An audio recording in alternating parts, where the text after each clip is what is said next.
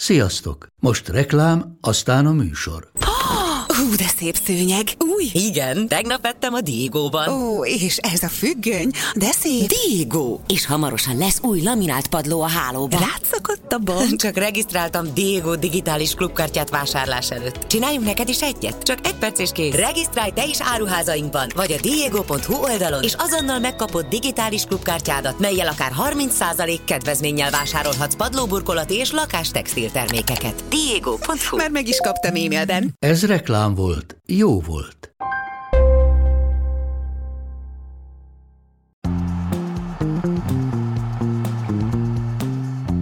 Sziasztok, ez az idei negyedik Bajnokok Rizsája. A Bajnokok Rizsája a teljes terjedelem, vagyis a mi Bajnokok Ligája kibeszélünk. Ezúttal nagyobb részt Bognár Domával vagyok, és majd Baumstark TV is be fog csatlakozni egy kisebb epizód erejéig. Először, mielőtt belecsapunk az egészbe, mikor értél haza a hajnalban, és mennyire vagy kipihent a tegnapi után? Jaj, köszönöm a kérdést, a, a bemelegítő kérdést.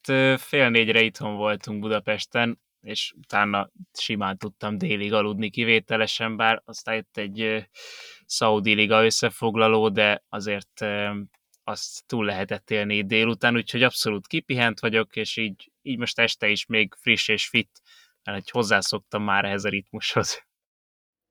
No, hát akkor szerintem ennek megfelelően kezdjünk a legbrutálisabb csoporttal. Az F jelű az, amit idén halálcsoportnak nevezünk a bajnokok ligájában, és ezúttal Dortmund Milán, illetve Newcastle PSG felosztásban voltak soron a csapatok. Először is a Dortmund Milánról Tibi fog beszélni és mesélni nektek. Én nekem az a kérdésem elsődlegesen az ő irányába, hogy az előző fordulóban a Newcastle ellen elképesztő viharos első félidőt játszott a Milán. Hogy alakult itt ezúttal ez a Dortmunddal szemben? Bár a hangulat egészen fantasztikus volt Dortmundban, ahogyan az megszokott általában a német csapat hazai mérkőzésein, azért az nagyon sok mindent elmond, hogy mind a Dortmund, mind pedig a Milán esetében kijelenthető az, hogy immáron négy bajnokok ligája félidőt tudott le a két csapat, szerzett gól nélkül. Ez a meccs is 0-0-ra végződött, helyzetekig ugyan eljutottak a csapatok, de gólt egyik sem tudott szerezni. A félidő közepén, mármint az első félidő közepén Málen jutott el egy lehetőségig, az kimaradt, aztán Fülkrug és Brandt is kihagyott egy-egy helyzetet, utóbbi egy ollózással próbálkozott, és aztán Zsirunak is volt még a félidő vége felé egy lehetősége a gólszerzésre. A második félidő még csendesebb volt, ha lehet, mint az első. Én ezt az egy mérkőzést figyeltem, és nem volt olyan túl nagy élmény, mert szerintem főleg az előző napokhoz képest azért ez egy igencsak gyengére sikeredett meccs volt. Mind a kettő csapat elég nehéz helyzetből várhatja a folytatást. A Milán majd Párizsban, amit hogyha minden jól megy, akkor élőben tekinthetünk meg. A 80. perc után volt egy kicsi élénkülés a mérkőzésen, akkor egyébként a Milánnak kettő komoly lehetősége is volt, de a Dortmund is szerezhetett volna gólt. Végül a gól nélküli döntetlen inkább a csoport másik két csapatának megfelelő. A csoport másik meccse az a Newcastle Paris Saint-Germain volt, ami egy egészen döbbenetes eredményt hozott így összességében. A Newcastle 4-1-re letaposta a francia fővárosi csapatot, és élmény volt nézni igazából a Newcastle, tehát ami Eddie Howe Newcastle-ében jó, az itt tökéletesen megjelent. Volt pontrugás góljuk, az első 20-25 percben olyan brutálisan agresszív pressinggel takarították le a párizsi labdakihozatalokat a pályáról, hogy az tényleg ellenállhatatlan volt. Abból is volt góljuk, és utána igazából a párharcaikkal, az agresszivitásukkal, a, tényleg a, azzal az erővel, amivel ők folyamatosan jelen vannak a pálya minden egyes részén, azzal felülkerekedtek Luis Enrique csapatán. A spanyol edző nem is nagyon tudott mit csinálni ezzel az egésszel a második fildő elején volt egy szépítésük, aztán utána igazából az csak egy ilyen cseréket követő hirtelen fellángolás volt, de semmi sem sült ki belőle. Kettő dolog fontos még ezzel a meccsel kapcsolatban. A St. James's Parkba idén, bár ez várható volt, ha valaki el fog menni a bajnokok ligájában, akkor egy olyan orkánnal fog szembenézni a lelátóról, ami tényleg nem lehet máshogy nevezni. Rendszeresek voltak az olyan vágóképek, amikor ordítottak a Newcastle szurkolók a lelátókon, a játékosok hergelték őt az, őket az első adandó alkalommal, tehát konkrétan az első pillanattól kezdve folyamatosan mutogattak, szólogattak kifelé, és a közönség végig velük tartott, úgyhogy nem is csoda, hogy a végén még Fabian Scher a középhátvéd a végén egy akkora bombagolt vart a felső sarokba, szinte a lefújás előtt, hogy azt csak nézte az ember távolról, és még akkor is énekeltek folyamatosan a Newcastle drukkerei.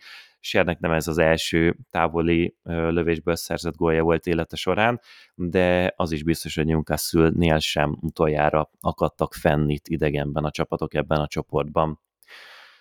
Mindkét mai korai meccsen góleső volt, mindkettőn 3-2-es eredmény született. Én szerintem kezdjünk az Antwerpen Shakhtar Donetskkel, ami nagyon-nagyon fordulatos mérkőzés volt. Az Antwerpen az első félidőben még 2-0-ra vezetett, aztán a Shakhtar Donetsk a 48. perccel a 76. percig rúgott három gólt, így fordítottak, és utána a slusszpoén még jöhetett volna, mert hogy az Antwerpen büntetőhöz jutott a lefújás előtt tényleg pillanatokkal, amit Tobi Alderweireld vállalt el, és hát szegény itt a lelki, szellemi pályán meglévő vezetője ennek a csapatnak, de nagyon csúnyán mellé rúgta azt a 11-est, úgyhogy az Antwerpen kikapott.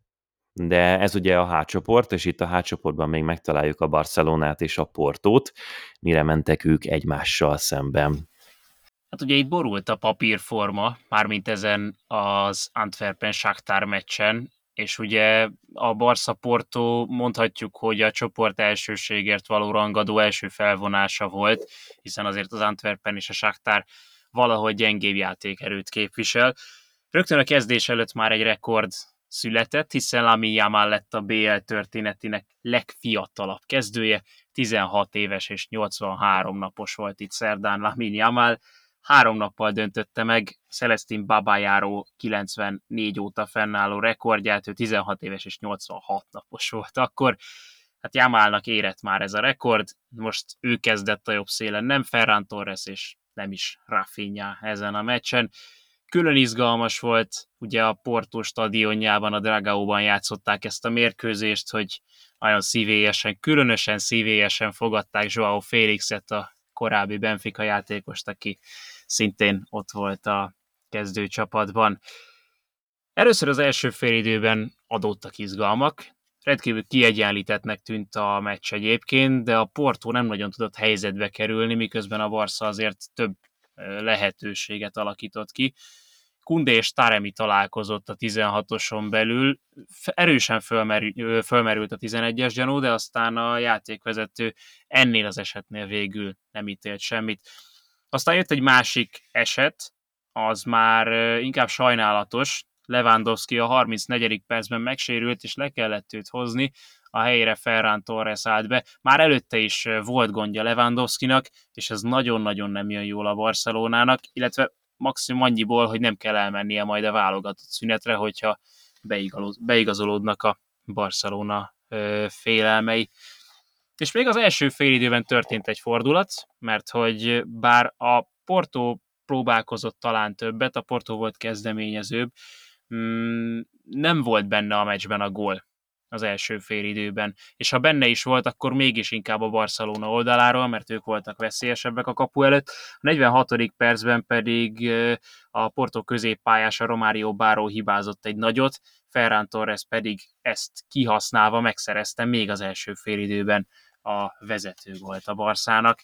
És akkor innentől azért nem volt kétséges, hogy mik Csavi szándékai, megőrizni és valahogyan még rátenni erre az előnyre, de aztán a 77. percig kellett várnunk a következő igazán fontos eseményre, amikor is Cancelo kezezett, a játékvezető Anthony Taylor 11-est ítélt, viszont aztán a videózásból kiderült, hogy előtte Eustákió is kézzel vette át a labdát. Canceloé egyértelmű volt, Eustákióé kevésbé, hiszen pont a mez és hát itt a felkar találkozásánál talált el a labda az átvételnél, de annyira oldalról jött, és annyira kint volt a keze, hogy szerintem abszolút adható volt a kifelé szabadrúgás. Volt még egy szabadrúgás, Taremi ollózott egy lesgólt, nagyjából fél méteres lesről, de átványos mozdulattal, de az egyértelműen nem volt érvényes. És a végén még történt két dolog, a Barca nevelése Nico González beállt a Portóba, ő a nyáron érkezett, de hát az utóbbi időben alig játszik, úgyhogy őt maximum ezért érdemes kiemelni, illetve legvégén már Gavi egy talán fölöslegesnek tűnő szabálytalansággal, második sárgával kiállt, úgyhogy ő nem lesz ott a Shakhtar elleni hazai mérkőzésen, úgyhogy egy nullára nyert a Barca.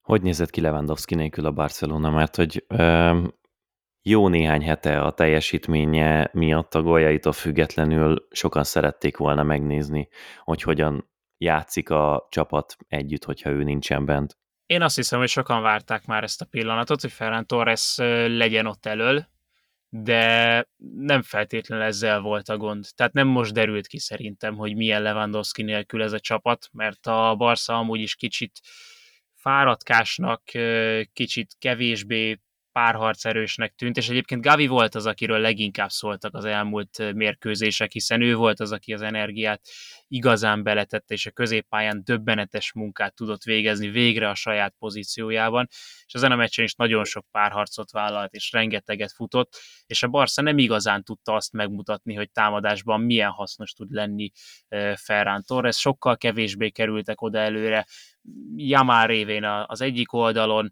illetve a másik oldalon Joao Félix révén próbálkoztak, de ez nem az a Barcelona volt, amelyik lehengerlően is játszott az utóbbi hetekben.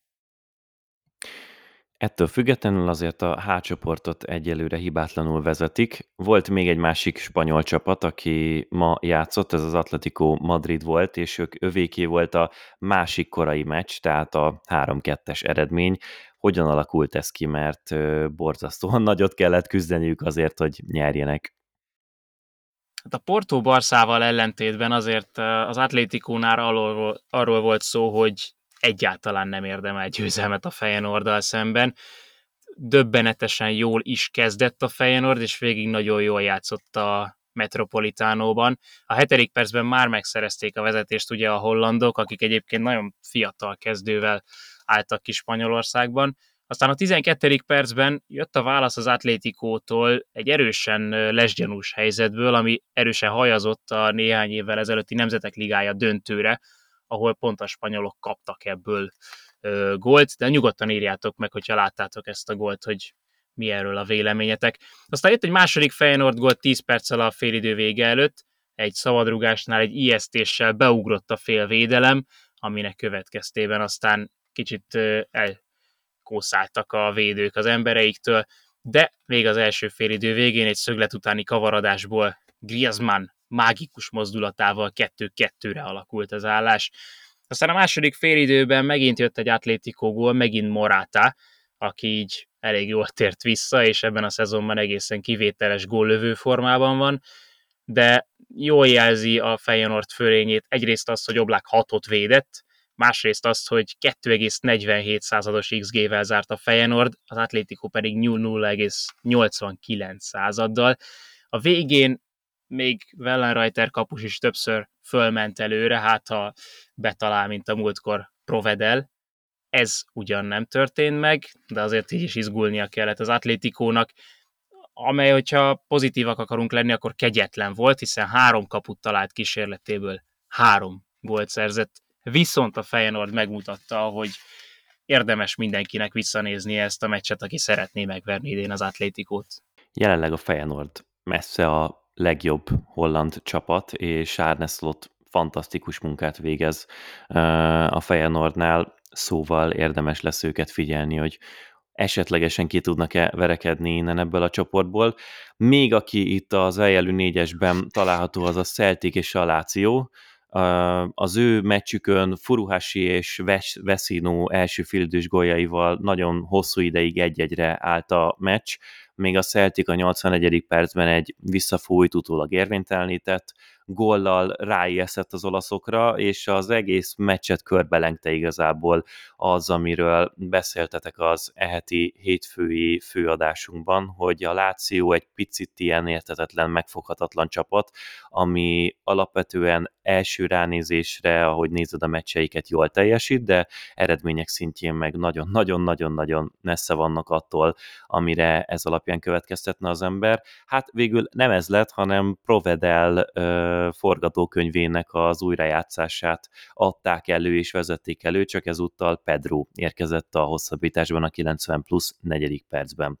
Na még egy csoport van hátra a mai meccsekből, a G jelű, és hát hogyha először azt mondom, hogy Crvena Zvezda Young Boys, akkor senkinek sem folyik össze a nyál a szájában, de hogyha azt mondom, hogy a két csapat összesen összehozott 39 lövést, és mind a ketten majdnem 3-as xg jutottak fejenként, végül egy 2-2-es döntetlennel zártak, akkor azért már esetlegesen valakinek fájhat is a szíve, hogy nem látta ezt a meccset. Az a lényeg, hogy azért nagyon, nagyon eseménydús volt ez az egész. Ettől függetlenül azért eléggé gyanítható, hogy a Leipzig és a Manchester City fog tovább menni ebből a csoportból. Most ezúttal ők mérkőztek meg egymással, és nagyon érdekes meccs volt. A City-ben ugye most Rodri visszatért, mert ő neki csak a bajnokságban van eltiltása, a BL-ben nem, és ettől függetlenül azért eredmények szintjén eléggé megküzdöttek ezúttal.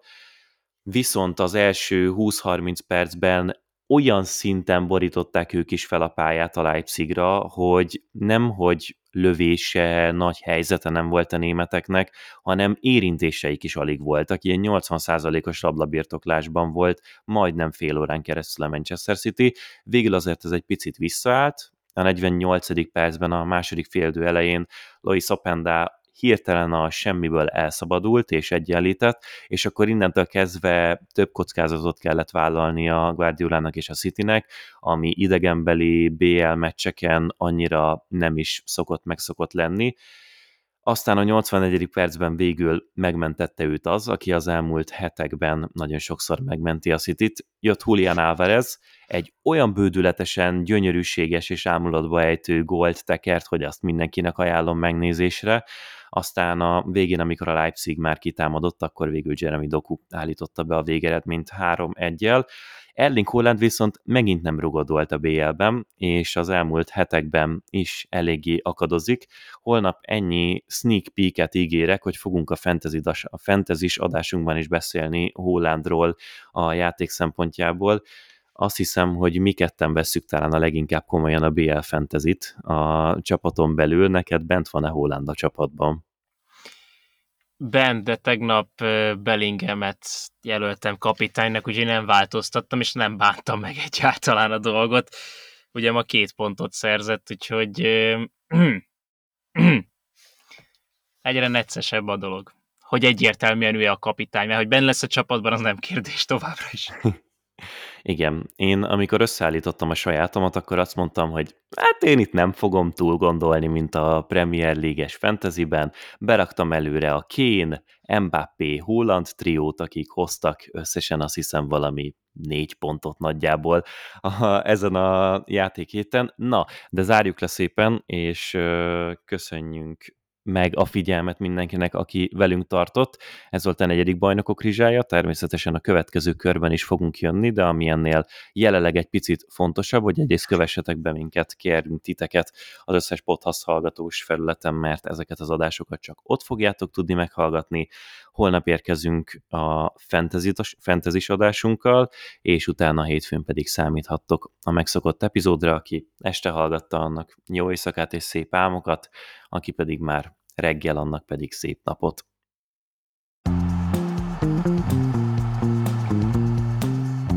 Ha más podcastekre is kíváncsi vagy, hallgassd meg a Béton műsor ajánlóját.